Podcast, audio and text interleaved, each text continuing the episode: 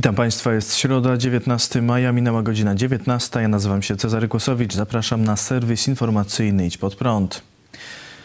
Joe Biden wstrzymuje sankcje na Nord Stream 2. Administracja Joe Bidena wstrzyma sankcje na firmę nadzorującą budowę rosyjsko-niemieckiego gazociągu Nord Stream 2, przekazał wczoraj portal Axios.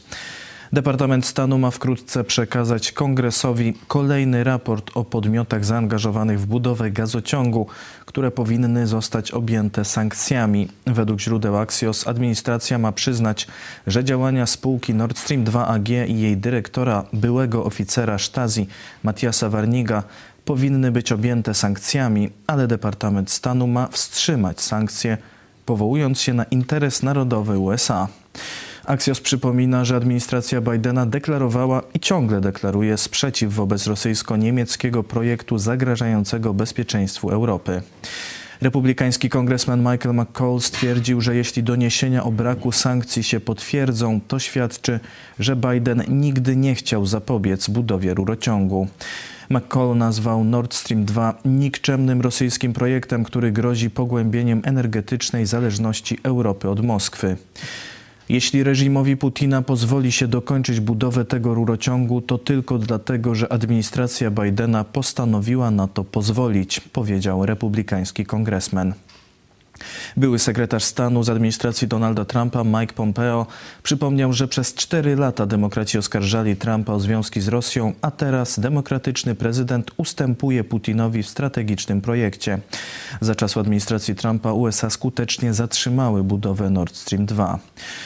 Doniesienia portalu Axios potwierdza strona niemiecka. Szef MSZ Niemiec Heiko Maas powiedział dziś, jest prezydenckie odstąpienie dla spółki Nord Stream 2 i jej prezesa, który jest obywatelem Niemiec. Polskie MSZ analizuje informacje z USA. Wiceminister spraw zagranicznych Szymon Szynkowski-Welsenk powiedział dziś, dotarły do nas te doniesienia, w tej chwili je weryfikujemy, ale jest jeszcze za wcześnie, żeby się do nich odnosić. Polacy chcą, by bogaci płacili większe podatki. Sonda, sondaż UCE Research dla Many.pl wskazuje, że większość Polaków popiera nierówne opodatkowanie. Respondentom zadano pytanie. Polski Ład zakłada podwyżki podatków dla najlepiej zarabiających Polaków, to jest powyżej 10 tysięcy złotych na etacie, a także obniżki dla najsłabiej zarabiających. Jak oceniasz te propozycje Prawa i Sprawiedliwości? Pozytywnie oceniło te propozycje ponad 56% respondentów, w tym 24% zdecydowanie pozytywnie. Negatywnie ocenia je 26%, 17% nie ma zdania. Największe poparcie plany PiS mają w najstarszym pokoleniu. Sprawę skomentował Widź pod prąd na żywo pastor Paweł Chojecki. To się nazywa płaci? karanie ludzi za pracę, bo im więcej pracujesz, zakładamy, że pracujesz mądrze, czyli zarabiasz e, coraz więcej, no to coraz większą daninę państwu e, odprowadzasz i to e, państwo nie daje ci nic w zamian. Zwykle no to powinna być jakaś transakcja wiązana, nie? Czyli dajesz państwu więcej, no to i państwo powinno dać ci no coś więcej w zamian. Tu nie ma żadnej, żadnej transakcji wiązania, no, wiązanej chyba, że powiemy, że płacisz więcej, a państwo łoi cię jeszcze więcej. Demiurgowie Jarosława Kaczyńskiego no mu podpowiadają te rozwiązania. Patrzą, kto popiera Prawo i Sprawiedliwość i e, tym, że tak powiem, starają się puścić oko. Tu może gdzieś od tego progu 2000 euro zaczyna się samodzielność socjalna. To znaczy, że już człowiek nie patrzy na to, co mu państwo da, tutaj jakieś 500 plus, tu jakąś ulgę na wczasy pod gruszą, tu ulgę do bile, na bilet y, kolejowy czy do parku i na tak dalej. retencyjny na tak, działeczce. Że, że, że, ciągle taki człowiek, który mniej zarabia, no to szuka tego dodatkowego jakiegoś źródła, powiedzmy, przychodu w ulgach czy datkach państwowych, a gdzieś powiedzmy po wyżej tych 2000 euro, no zaczyna już go być stać na załatwienie swoich potrzeb, na, na obsłużenie swojej, swojej rodziny to już nie bardzo, no ale już jak dwoje zarabia w podobnym tym, no to już i nawet rodzina z kilkorgiem dzieci ma się naprawdę dość dobrze i nie musi patrzeć na pomoc państwa. Czyli nie będzie głosowała na PiS. Uuu, ho, ho, I tu jest widz pogrzebany. Ale mówisz o Nowym kandydatem na Rzecznika Praw Obywatelskich może zostać Lidia Staroń, niezależna senator z Olsztyna. Prezes Prawa i Sprawiedliwości Jarosław Kaczyński w Polskim Radiu był pytany o kandydata na RPO, którego chce wystawić koalicyjne porozumienie. Kaczyński odpowiedział: To jest sprawa uzgodniona, to, to zresztą jest i nasz kandydat. To jest osoba o ogromnym zacięciu społecznym. Trudno ją widzieć poza polityką w ogóle, ale to na pewno nie jest polityka partyjna. Dopytywany, czy w grę wchodzi Lidia Staroń, powiedział: Sądzę, że wchodzi.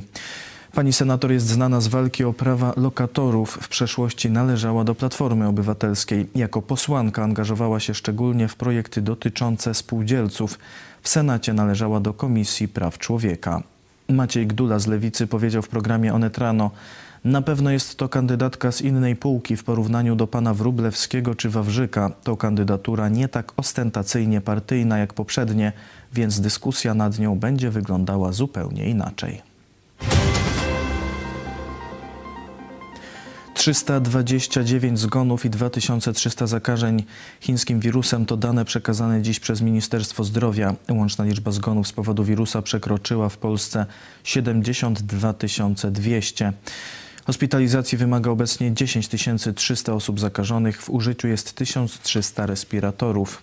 Już 11 milionów 800 tysięcy osób zaszczepiło się w Polsce przeciw koronawirusowi, w tym 4,5 miliona osób otrzymało szczepionkę jednodawkową lub obie dawki. Pandemia chińskiego koronawirusa pochłonęła już 3 miliony 420 tysięcy ofiar na całym świecie, w tym wczoraj blisko 14 tysięcy. Parlament Ukrainy odwołał ministra zdrowia, zarzucając mu brak skuteczności w walce z epidemią. Za odwołaniem Maksyma Stepanowa zagłosowało 292 parlamentarzystów. Stepanowowi zarzuca się zbyt wolne przeprowadzanie kampanii szczepień oraz udział w skandalach korupcyjnych. W Belgii policja szuka 46-letniego Jurgena C., byłego wojskowego, który groził głównemu wirusologowi Belgii Markowi van Ranstowi.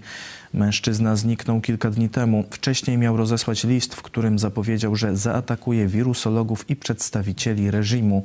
Mężczyzna może być uzbrojony. Policja o sprawie poinformowała partnerka byłego wojskowego. Znajduje się on na belgijskiej liście osób stwarzających zagrożenie terrorystyczne. Francuska agencja informacyjna AFP, powołując się na źródła, podaje, że przedstawiciele państw członkowskich Unii Europejskiej ustalili wydanie pozwolenia na wstęp na teren państw unijnych podróżnych z państw trzecich, którzy otrzymali już obie dawki szczepionki lub szczepionkę jednodawkową przeciw koronawirusowi.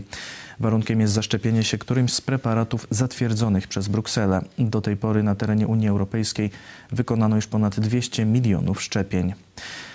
Międzynarodowy Zespół Naukowców ustalił, że osoby z bezdechem sennym mają dwukrotnie większe ryzyko ciężkiego przebiegu zakażenia koronawirusem. W badaniu brali udział naukowcy z Kanady, Niemiec, Chin, Norwegii, Austrii, Wielkiej Brytanii, Szwecji, Stanów Zjednoczonych, Finlandii, Francji, Włoch, Japonii, Brazylii oraz Polski, którzy analizowali dane 20 tysięcy pacjentów z kilkunastu państw. To wszystko w dzisiejszym wydaniu serwisu. Dziękuję Państwu za uwagę. Kolejny serwis jutro o 19:00. Życzę dobrej nocy. Do zobaczenia.